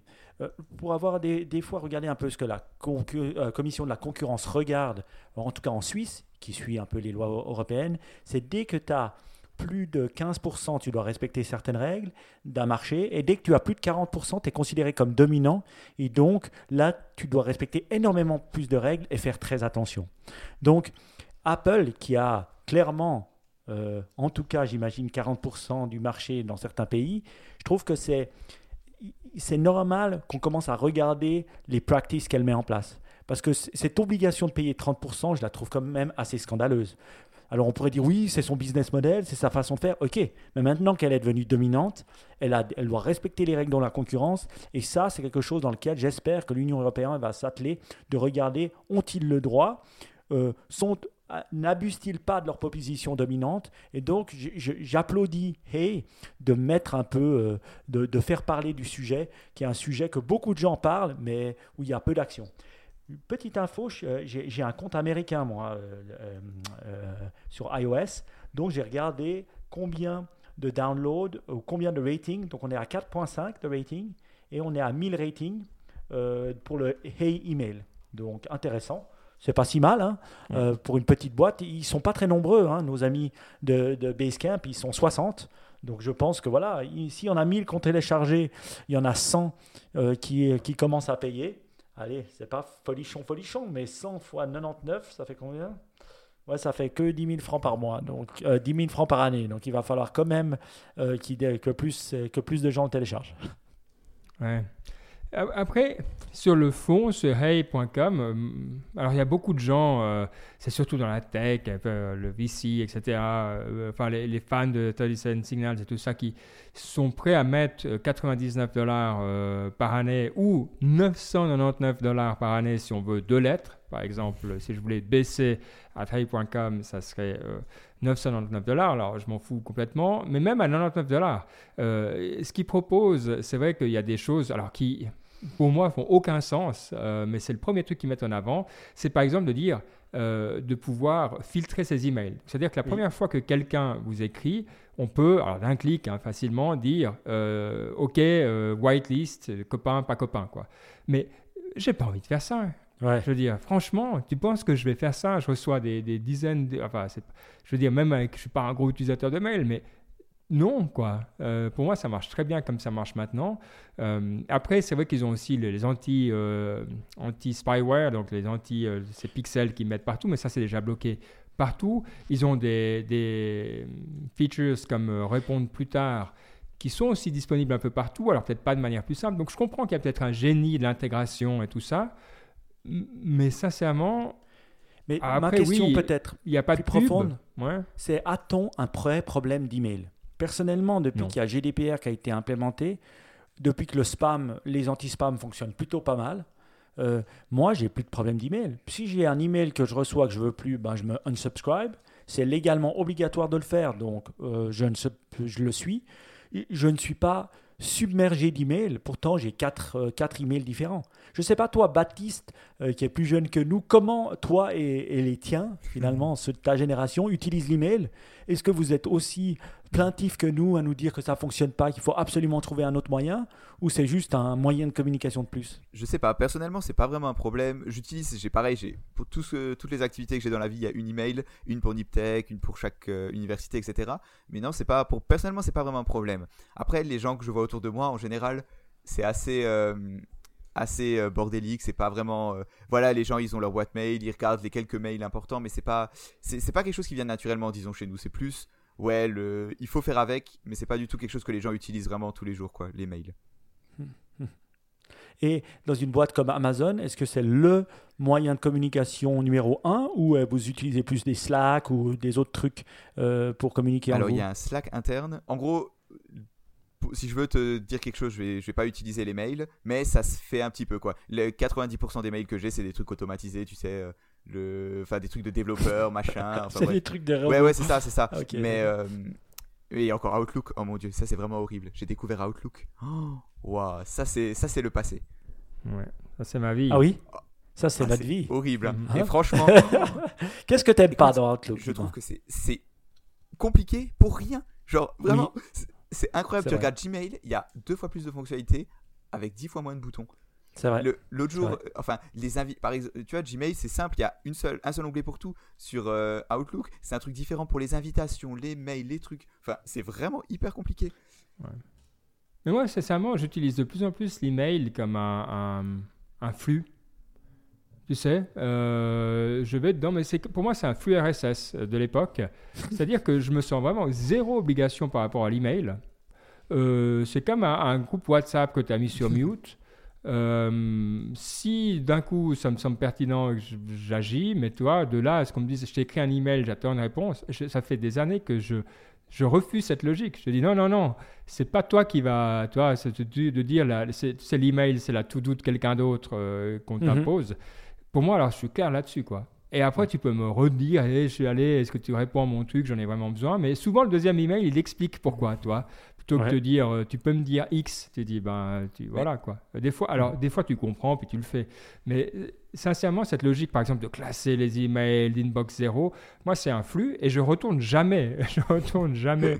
Vous l'utilisez aussi comme ça ou c'est un peu Non. particulier? Alors, Non, moi, je, moi, je l'utilise, je dois dire, euh, à la old school. Je suis assez inbox zero parce que je classe tous les mails. Où j'ai, le- j'ai, la, j'ai les trois règles euh, assez simples. Vous les, en- les entendre? Oui. Ouais. De two minute Delete. Les, Ah ouais. la- les delete, delegate, do. C'est les trois règles. Donc je delete. Moi, tu, tu peux m'envoyer 500 mails, j'en ai rien à foutre, je vais les deleter dans la seconde. Donc, mais je ne les laisserai pas dans le flux, à part dans Gmail. Dans Gmail, ça, je delete et puis je laisse dans le flux. Mais dans mon mail, euh, euh, on va dire professionnel, je fais delete, après je délègue. voilà, j'ai j'ai l'occasion de le faire, ou je fais. Mais quand même, l'email est une large partie aussi quand tu communiques avec l'é- l'étranger pour communiquer. Oui. Et franchement, s'il te balance un truc WhatsApp ou il te balance un truc euh, pour s'envoyer des fichiers, des trucs, c'est pas si simple. hein. Surtout si tu travailles avec d'autres gens qui ne sont pas à l'interne de, de ton entreprise. Mais en fait, Ouais. moi je pense que la différence avec vous, et c'est peut-être ça finalement ce vers quoi tend l'email, c'est que je reçois jamais d'email de gens. Genre, c'est jamais une personne qui m'écrit un mail, c'est que des robots, des notifications d'autres services. et je pense que c'est un peu ça la différence. Et du coup, c'est pour ça, moi, tous les mails que j'ai, ouais, je les supprime. Enfin, ou alors dans Gmail, je les archive. Mais euh, du coup, c'est quelque chose d'un peu différent. Et je pense que c'est ce vers quoi on va. La seule fois où j'envoie des mails, c'est quand c'est, par exemple, pour euh, bah, avant d'être recruté chez Amazon, par exemple, je communique avec des mails évidemment. C'est plus pour l'interface, tu sais, quand les t'es pas encore dans la même organisation ou dans un cercle Oui. plus Oui. euh, plus restreint, disons. Ton filtre. Ouais, c'est ça. C'est ça. Ouais, intéressant. Bon, je vous propose, euh, maintenant qu'on est parti sur des considérations plus élevées, euh, à moins qu'il y ait encore quelque chose dont vous voulez vraiment parler, de passer à la partie inspiration, parce que ça fait quand même quelques temps qu'on ne s'est pas vu. Donc, normalement, on a eu le temps de lire, de regarder des trucs et tout ça. Donc, euh, voilà, il va y avoir des choses. Euh, et je sais que Mike, toi, tu as été occupé ces derniers temps. Une des raisons pour lesquelles on n'a pas fait Niptech, c'est que tu as fait une petite cure de Tony Robbins. Alors, on en parle souvent. euh, et là, il était euh, virtuel. Euh, ça s'est bien passé? Comment ça se passe, Tony Robbins virtuel? Oui. Ah, pour ceux qui ne savent pas ce que c'est, ben, euh, on, on- on mettra le lien dans l'émission. On avait été à un You Unleash the Power Within, Ben et moi, où on avait sauté, dansé pendant 5 jours et nuits. Oui, ça, on Euh, ça va être- faire maintenant parce que les hugs à tout le monde, ça c'est fini. Oui. ouais. Oui, ça doit être des virtuels hugs pour l'instant. Mais euh, c'était assez, c'était super intéressant, franchement, au niveau de l'énergie, au niveau du, de, la, de, la, de ce qu'on a appris. Euh, je mettrai la petite émission dans les notes, comme ça vous pouvez aller écouter ceux qui ne savaient pas de quoi on parle. Et c'est vrai que là, ben, le, ben, le gars, imagine son business model tout, euh, détruit euh, par le Covid. Et il se dit ben, comment le faire et il l'a fait virtuellement. Et étonnamment, c'était comment? C'était un 7-day comeback challenge où euh, chaque jour, euh, ça a commencé à 20h, ça durait euh, c'était supposé durer une heure, mais Tony Robbins style, ça durait trois heures. Et euh, voilà, il parlait, il t'expliquait les différentes choses. Il y avait la finance, il y avait le corps, il y avait le body, il y avait le mind, un peu toutes ces choses-là euh, pour te redonner de l'énergie. Et je dois dire, oh, j'ai un fait les sept jours. Alors il y a deux jours où j'ai pas fait en live, mais sinon je l'ai fait en live. Et c'est vrai que la sensation, elle était assez dingue. Elle était euh, bah, voilà, ben, ça t'étonnerait de te dire, mais elle était comme si j'étais en live. Alors je Ah ouais. l'avais mis sur mon gros écran euh, de PC, euh, où voilà, j'avais le gros écran, j'avais mon casque Sennheiser, pas Sennheiser, un autre truc, mon casque voilà, voilà, anti-bruit, et je pouvais sauter, écrire. Ce qui était pas mal aussi, c'est que je pouvais prendre des notes sur mon portable. Ça, c'était pas mal comme ça. Ben voilà, c'était plus facile à prendre des notes que sur un cahier euh, à côté de toi qui me bouscule, Ben. Donc ça, c'était pas mal. Donc, je dois te dire, j'ai vraiment, vraiment apprécié. Mon energy level et, a grimpé de deux à trois fois. Et voilà, je suis revenu aux basics. Euh, surtout euh, à, avoir de l'énergie. Et Donc ça fonctionne en virtuel, vraiment oui, ça fonctionne en virtuel. Oui, oui, oui, ça fonctionne en virtuel, vraiment, même très bien. Et ce qui est assez marrant, c'est que normalement, le gaillard, il arrive à avoir 14 000 personnes dans ses, euh, dans ses plus gros shows. Et là, il y en a quand même eu ben, qui sont connectés, alors c'était gratuit, hein, mais connectés au truc Facebook, il y a eu presque un demi-million de personnes. Et en live, à tout moment, il y avait de 60 000 à 47 000 personnes. Donc, je veux dire, quand tu parles de clients à toucher, c'est quand même énorme. C'est, euh, ben, euh, je sais pas, c'est, c'est, trois, c'est, c'est, trois fois plus que ce que tu peux réunir dans une salle. Wow. Donc, ça marche, c'est assez fou. C'est pour ça qu'on s'est dit, ben, il y a eu un, un UPW virtual qui commence le 16, le 16 juillet. Et bien sûr, on s'est abonné, toi aussi, Ben. Et ce qu'on va, on a décidé de faire avec deux autres amis, on va le faire, mais chez moi. Donc moi, je mettrai ça sur mon grand écran hein, euh, en bas. Mes enfants sont pas là, c'est bien, ils sont chez mes parents. Hmm. Et on pourra euh, sauter dans le salon. J'espère que ça sera cool. Bon, en tout cas, je me réjouis de tester. C'est vrai que c'est nouveau et, euh, ça fait un moment que je me dis j'aimerais bien participer à un event virtuel, mais pas qu'il soit juste un webinaire plus long, toi, un truc qui est pensé pour. Il y a des moyens pour faire une vraie. Donc, je suis vraiment curieux. alors, parce qu'on l'a déjà fait ensemble et que bah, j'ai toujours plaisir, ça va être sympa, mais, mais cette aspect-là me plaît et ta première expérience me parle.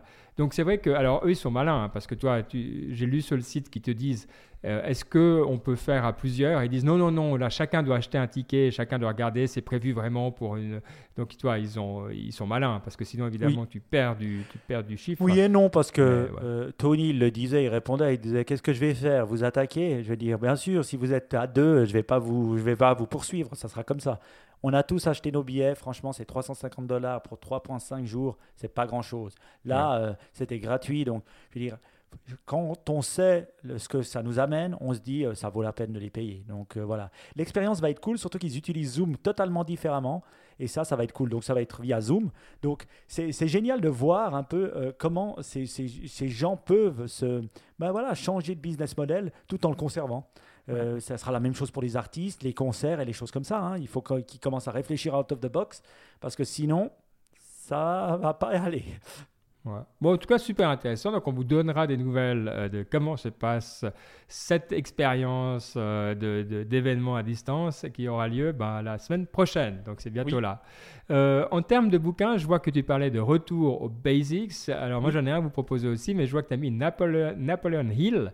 Euh, The Road to Riches, ça c'est un que tu as déjà lu, ça c'est pas un que tu viens de lire. Oui, j'ai déjà lu, mais pourquoi je l'ai mis? Vous allez dire, je vous Mike, tu reviens aux basics, tu as raison. C'est vrai que Napoléon Hill est un des basics que je propose à tout le monde de lire. Le seul problème, c'est que moi, j'ai jamais lu son, son bouquin. Euh, euh, euh, Think and Grow Rich. Je l'ai jamais lu parce que pour moi il est trop compliqué. J'ai toujours écouté les audiobooks hmm. et j'ai écouté Napoléon Hill parler lui-même.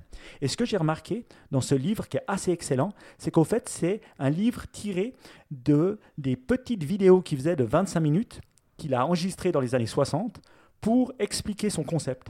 Et le concept est expliqué en lecture et après il y a euh, peut-être euh, ouais, 10 personnes qui font comme un petit chat à l'intérieur du bouquin pour expliquer les règles. il y en a 13. Hmm. Normalement, il y en a 17, mais là, il y en a 13. Et j'ai toujours voulu offrir ça à quelqu'un pour qu'il comprenne la méthodologie. Parce que moi, je l'ai écouté tellement de fois, j'ai dû écouter le bouquin au moins 20, 25 fois, l'audiobook. Je, je, le connais par cœur. Donc, ça m'était assez marrant de voir un livre qui explique et qui est facilement lu, qui est 95 pages, donc c'est vraiment tout, accessible pour tout le monde, et qui explique les principes de base, qui sont toujours très connus. Donc je vous recommande vivement, je l'ai cherché en français, et il n'est pas encore traduit malheureusement, mais c'est vraiment quelque chose de simple à comprendre, rapide à, lire, et qui euh, permet de comprendre la méthodologie. Et cette méthodologie qui a été écrite en 1930, en 1940, elle est encore plus vraie aujourd'hui. C'est ça qui est drôle. Ouais. Ok, bah écoute, c'est des magnifiques euh, euh, références. Et, euh, et 3,74$, hein, le lien que tu as mis en Kindle. Donc aussi accessible. C'est le beau, la beauté des trucs qui durent. c'est que, Oui. c'est que voilà, ont t'as plus besoin de, d'engraisser tout le monde au passage. Euh, un bouquin que j'ai écouté qui s'appelle euh, Ten 10 Drugs. How plants, powder and pills have shaped the history of medicine. Donc, comme vous, euh, vous pouvez le comprendre, c'est un, bouquin qui parle de, de 10 médicaments, mais c'est pas vraiment euh, 10 médicaments précis, ça peut être des familles de médicaments. Euh, et ça part de, la base, donc comment on utilisait euh, les opioïdes, l'héroïne, euh, la, morphine et tout ce genre de trucs. Au début, comment la cocaïne et ce genre de machin, donc le tout début de l'utilisation par des plantes, hein, des drogues, après comment c'est passé à la chimie et comment on a commencé à trouver euh, des vaccins, comment on a commencé à trouver des choses comme ça, et après comment on arrive tout à la fin à la, médecine euh, personnalisée où on va extraire des séquences euh, de, carrément de cellules qu'on clone. C'est pour quelqu'un qui s'intéresse l'histoire de la médecine sous l'angle des médicaments, mais sans avoir aucune connaissance, euh, comme moi, de, biologie ou de chimie, c'est vraiment une super bonne introduction. Alors, si vous avez des connaissances, l'auteur le dit lui-même, vous resterez sur votre fin, parce que c'est toujours le même truc. hein. C'est très superficiel, ça va pas dans les vrais débats de fond, mais ça donne vraiment le, ces grandes tendances qui sont hyper intéressantes, typiquement sur le fait qu'on découvre des maladies au fur et à mesure qu'on découvre des médicaments. Donc typiquement des problèmes de cholestérol ou euh, certaines, même certaines maladies euh, psychologiques, eh bien, elles, commencent à exister parce qu'on on trouve des traitements.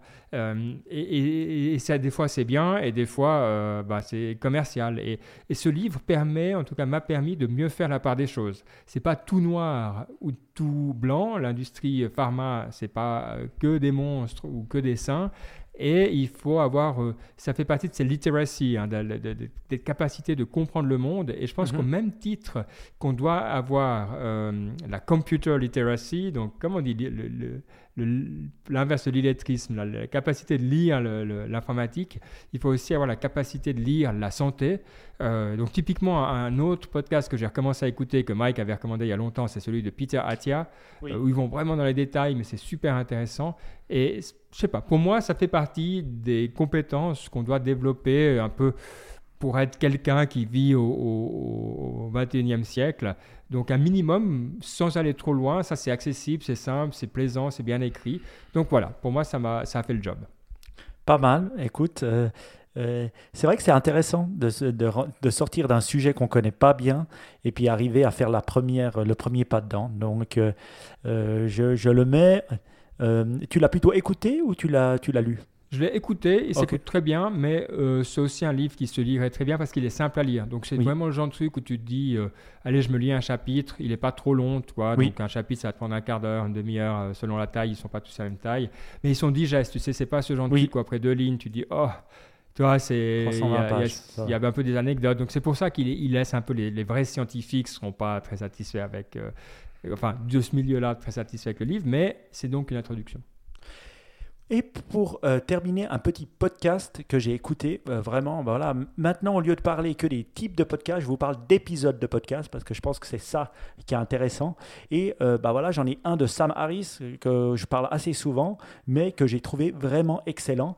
Euh, pour une fois, pas trop glauque et pas trop qui fait peur. Et Mm. c'est avec, il interviewe et il discute avec quelqu'un qui s'appelle Scott Barry Kaufman, qui est un psychologiste humaniste qui qui euh, euh, parle, qui a beaucoup écrit sur euh, euh, comment s'appelle euh, sur Maslow. Donc c'est vrai Ouais. qu'on connaît la, la pyramide de Maslow. Une chose que j'ai appris dans ce podcast, c'est que tu sais, Maslow n'a jamais défini une pyramide des besoins. C'est les autres qui l'ont créée. Je, je suis tellement pas surpris. Il n'a jamais créé que d'abord il y avait la grosse pyramide avec les besoins physiques et tout ça. Il y avait des, des- des besoins, euh, mais ils n'étaient pas mis dans un ordre du plus petit au plus grand. C'était pas du tout comme ça. Mhm. Donc nous on l'a transformé en la pyramide de Maslow, mais c'est pas du tout ça. Donc il a écrit un livre sur ça. Incroyable de voir que finalement, ben, c'est un peu ce côté qu'on appelle des fois positivisme. C'est cette euh, positive psychology, ils appellent ça. Et il y a un nouveau nom pour cette, euh, cette- ce type de, de, de- de psychologie. Est-ce que tu connais ce, ce nom Self-transcendence?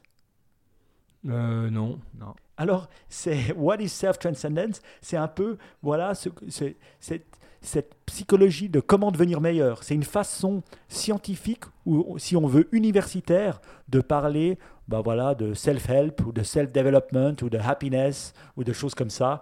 Euh, et ça s'appelle maintenant, euh, voilà, ils, étudient la self-transcendence. Donc assez intéressant de, voir qu'on utilise des termes finalement compliqués pour dire des choses simples, mais vraiment cette personne explique, explique ce qui se passe, explique Maslow, explique euh, ben, la pyramide, comment on fait pour être heureux et qu'est-ce que la science dit. Et c'est assez intéressant de voir qu'au fait cette science, elle a, complètement perdu de, de, son, de, son développement, ou même de sa recherche, entre les années 70 et fin 90 fin 90. Il explique que finalement, voilà, avec la sortie du, ben, des, hippies et des années 60, euh, il y a eu un espèce de retour en arrière, euh, peut-être une volonté d'un monde matérialiste euh, surdéveloppé, et c'est que dans les fins des années 90 qu'on est revenu à une science et, et à pousser plus le côté ben, comment être heureux plutôt que de comment être moins malheureux. Voilà, c'est assez, assez, drôle à, écouter. Donc je vous encourage vivement à écouter ce podcast qui est vraiment pour une fois positif pour notre ami Saméris. Et deux, il a écrit un bouquin que je, vais, que je me suis mis, que d'ailleurs j'ai downloadé, que je vais m'écouter pendant les vacances, euh, ce, Kaufman. Donc euh, une belle, un beau petit euh, podcast. J'ai mis aussi la définition de self-transcendence, vous irez cliquer dessus. c'est assez drôle. Ok, bon, bon, on se réjouit que tu nous parles du bouquin quand tu auras terminé tout ça. Euh, tu seras en vacances quand, Mike? Alors moi, comme d'hab, je prends souvent la dernière semaine de juillet et la première de août. Ah, très bien. Bon, alors comme ça, on sait pour planifier les, les NipTech. Mais avant de planifier les NipTech et de voir quand est-ce qu'on se revoit, évidemment, il reste la côte. La côte, donc, j'ai choisi celle-ci alors, elle vient de James Hollis, c'est le livre que je viens de finir. Alors, il m'a mis du temps à lire. C'est Finding Meaning in the Second, life, uh, second Part of Your Life, c'est sûr, c'est la second part. J'ai 40 ans et plus. Donc, je mets un bouquin très, très intéressant que je recommande à tout le monde de lire. J'en ai parlé dans les autres émissions. Et aussi, il a fait réagir euh, plusieurs personnes sur Twitter euh, de par la compréhension. Pas tout le monde euh, la, comprend la même chose que moi. Donc, je voulais te la lire, Ben, parce qu'on mhm. m'a demandé de le faire, et pour comprendre si tu la comprends, comme moi et euh, qui est petit débat. Tu es prêt? Ouais. Tu dois la traduire d'abord. D'accord. Il faut la dire avant. oui. The goal of life is not happiness but meaning. Ok, donc l'objectif de la vie n'est pas le bonheur, mais le sens. Voilà. Euh, alors, je suis d'accord avec la première partie. Euh, parce que ça n'a pas de sens. De, ça dépend des, écoles euh, philosophiques, mais il n'y en a pas qui disent le, le, le, le bonheur, c'est quelque chose que tu atteins via autre chose. Le bonheur, c'est pas un but. Le bonheur, c'est un résultat. Mhm. Euh, donc ça, je suis d'accord. Ça ne peut pas être ton but, si tu veux. après, meaning, c'est là où moi, je suis, je suis antique, donc euh, tu sais, j'aime mes philosophes antiques, et eux, ils disent le, le, bonheur, le, but de la vie, le bonheur, c'est pas, c'est pas le meaning, c'est la vertu. Alors, tu peux dire la vertu, la bonne vie, euh, c'est le sens. Si tu veux, le sens que tu donnes à ta vie va te donner la vertu, va te donner tout ça. Mais je ne le dirais pas comme ça, euh, mm. parce que je trouve que quand tu parles de sens, tu mets trop de pression. Euh, quand tu dis quel est le sens de ta vie à quelqu'un, si tu veux voir quelqu'un qui se barre en courant, ou, qui, part en pleurant, ou toi, c'est dur comme question. Je veux dire, c'est énormément de pression, toi. Tu trouves pas? Moi, pour moi, meaning, c'est le sens, c'est juste se poser la question why, pourquoi. Et c'est vrai que maintenant, j'ai appris à, quand j'explique quelque chose, au lieu d'expliquer le comment on va le faire ou le quoi, je commence par le pourquoi. Et on est étonné quand on fait un argument du nombre de fois qu'on commence pas par le pourquoi, le why. Et pour moi, le meaning, c'est le why. C'est pourquoi on fait les choses. Alors c'est vrai, certaines personnes vont partir en courant parce qu'elles n'ont pas réfléchi à leur why. Mais tant qu'elles n'ont pas réfléchi à leur why, elles seront pas, elles ne pas, elles, feront pas ce qu'elles ont été mises sur cette planète pour faire. voilà. Donc, euh, que ça, demande de la réflexion pour moi, le sens, le why, découle après ta vertu, la raison pour laquelle tu fais du sport, la raison pour laquelle bah voilà, tu, tu essayes d'être un, bon élément pour la société, tu essayes de, voilà, d'être un, bon ami et des choses comme ça. Ouais, je pense que ça se rejoint, mais c'est vrai que moi, je ne l'exprimerai pas comme ça. Je pense qu'elle est trop. Euh, elle, elle va chercher trop loin, euh, en particulier pour des, des personnes qui ne seraient pas dans ce type de réflexion déjà. Après, c'est vrai, on est d'accord. À la fin, c'est Man's Search for Meaning. hein. Je crois qu'une fois, on avait dit si vous un seul livre à conseiller, c'est Man's Search for Meaning pour moi. Oui.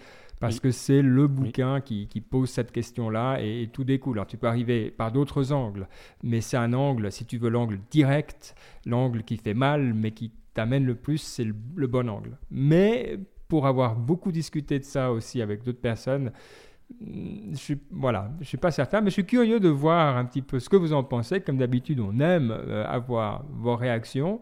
Euh, et peut-être que vous n'êtes pas d'accord, peut-être que vous dites bah, c'est le, bonheur euh, direct et, et- à tout prix, mais ouais, intéressant, j'aime bien. Donc de James Hollis, ok, ben, je regarderai qui est cette personne un peu plus en détail. Bon, euh, on arrive au terme de cette émission. Merci d'avoir été avec nous. C'est toujours un grand plaisir de savoir que vous passez ces moments en notre compagnie. On aime ça. Euh, si vous voulez nous rejoindre sur notre groupe WhatsApp, c'est simple. Vous écrivez à info at niptech.com ou euh, vous avez sur Twitter, l'un de nous, Niptech Podcast, ou euh, baptiste at euh, euh, niptech.com, ou euh, bref, vous, trouverez facilement moyen, euh, tellement vous avez de ressources. Et bah sinon, on se dit à dans deux semaines, ou est-ce que Mike, tu seras déjà en vacances? Ça fera le 14, le 21. Le 21, non, je ne serai pas en vacances, donc avec grande joie. Une chose aussi qu'il faut dire à nos auditeurs de faire, c'est que si vous avez aimé l'édition, euh, l'émission, partagez-la. Partagez-la sur WhatsApp, envoyez le petit lien comme ça, clac, euh, facilement de Spotify à vos potes, et pour essayer de distribuer cette émission à, plus de personnes. Parce qu'on se fait connaître, pas euh, à travers l'App Store, parce que maintenant les gens, ben voilà, ou le, le Podcast Store, parce que les gens, ils... ils, ils- ils, euh, ben Fini voilà, cette ils- époque. Ouais, c'est fini cette époque de. Mais ils les découvrent quand les gens en parlent. Donc les meilleurs ambassadeurs de Niptech et pour faire grandir la communauté, c'est vous. Donc euh, partagez-le.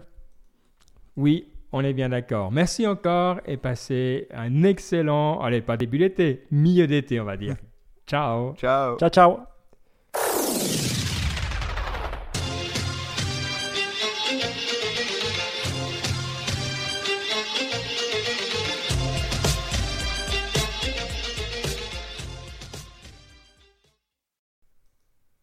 Voilà, j'ai pas éteint. J'ai Moi non plus. pensé à ne pas éteindre, c'est bien.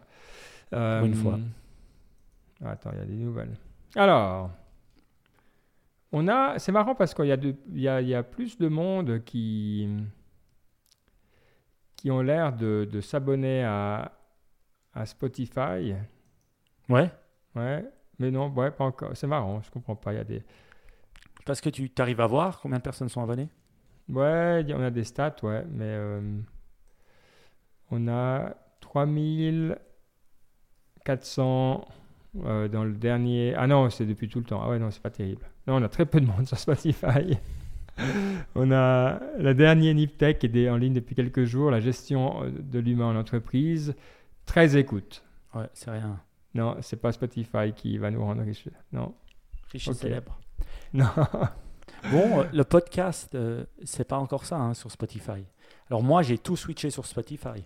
Mais euh, je, je, je, je sais pas, ce que je vois passer, c'est assez rare qu'ils utilisent Ouais. Spotify sur, euh, pour... Faut attendre un que Joe truc. Rogan soit en exclusif, Oui. ça va calmer tout le Mm. monde. Ça va calmer tout le monde, c'est vrai.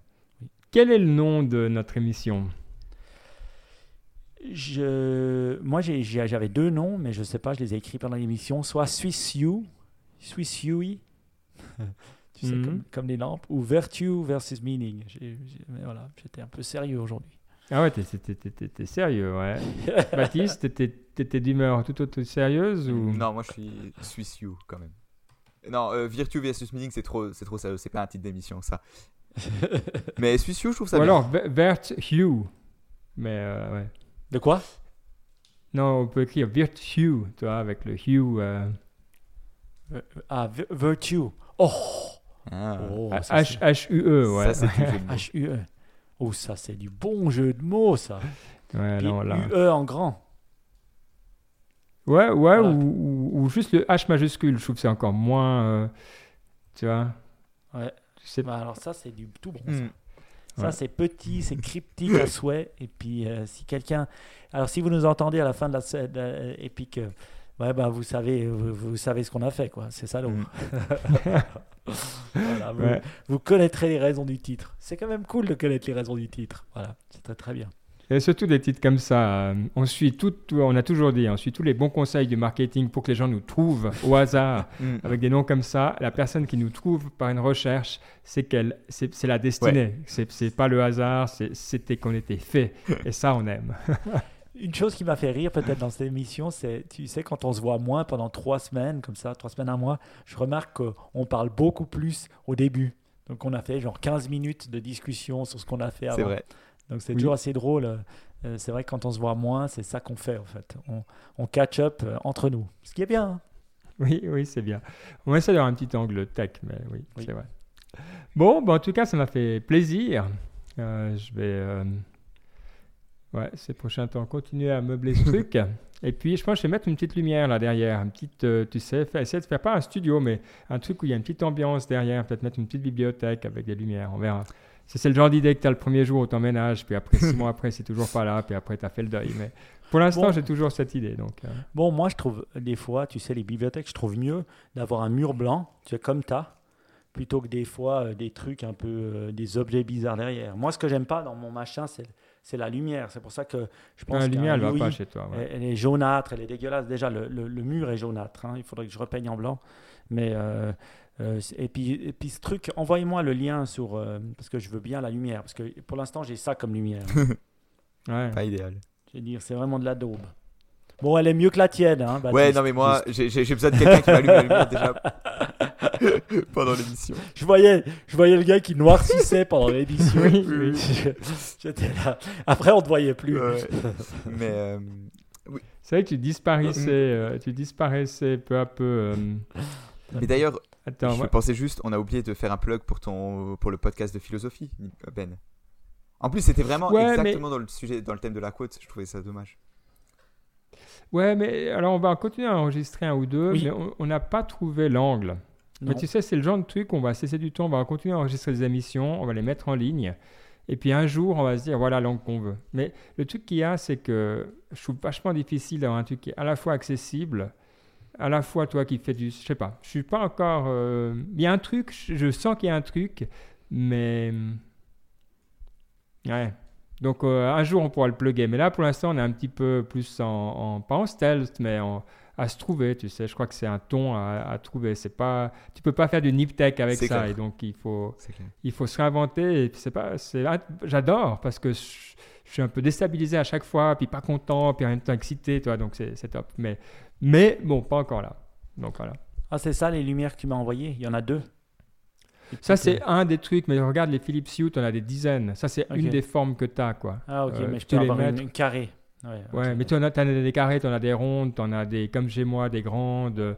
Mais celles-là, c'est les nouvelles. C'est les, les gamers, ils ont ça souvent.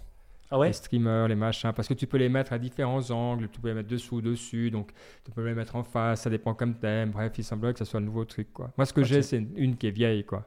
Ok. Mais euh, euh, si tu cherches les, les Hue, après, tu as les ampoules. As vraiment, euh, franchement, si tu trouves pas, c'est que tu es pénible, tu as absolument tout, quoi. Très bien. Merci. Bon, trop bien. Alors, euh, bah nous, Mike, on se voit la semaine prochaine. Oui, Et puis, c'est vrai que. c'est a- yes. Ouais, ouais. T'es prêt? euh, C'est clair. Et puis, on a plein de projets encore. C'est vrai que là, avec le déménagement, tout ça, il faudra qu'on mette ouvrage sur le métier. Mais bon, on en, on en parlera la semaine prochaine. Comme ça, ça profite, on profitera aussi de, Exact. de faire tout ça. Merci, euh, Baptiste. Et on t'envoie tout ça. Et puis, merci à tout le monde qui avait Ciao, été ciao, avec tout le monde. C'est cool. Ciao. Un plaisir. Ciao, ciao. Ciao, ciao, ciao.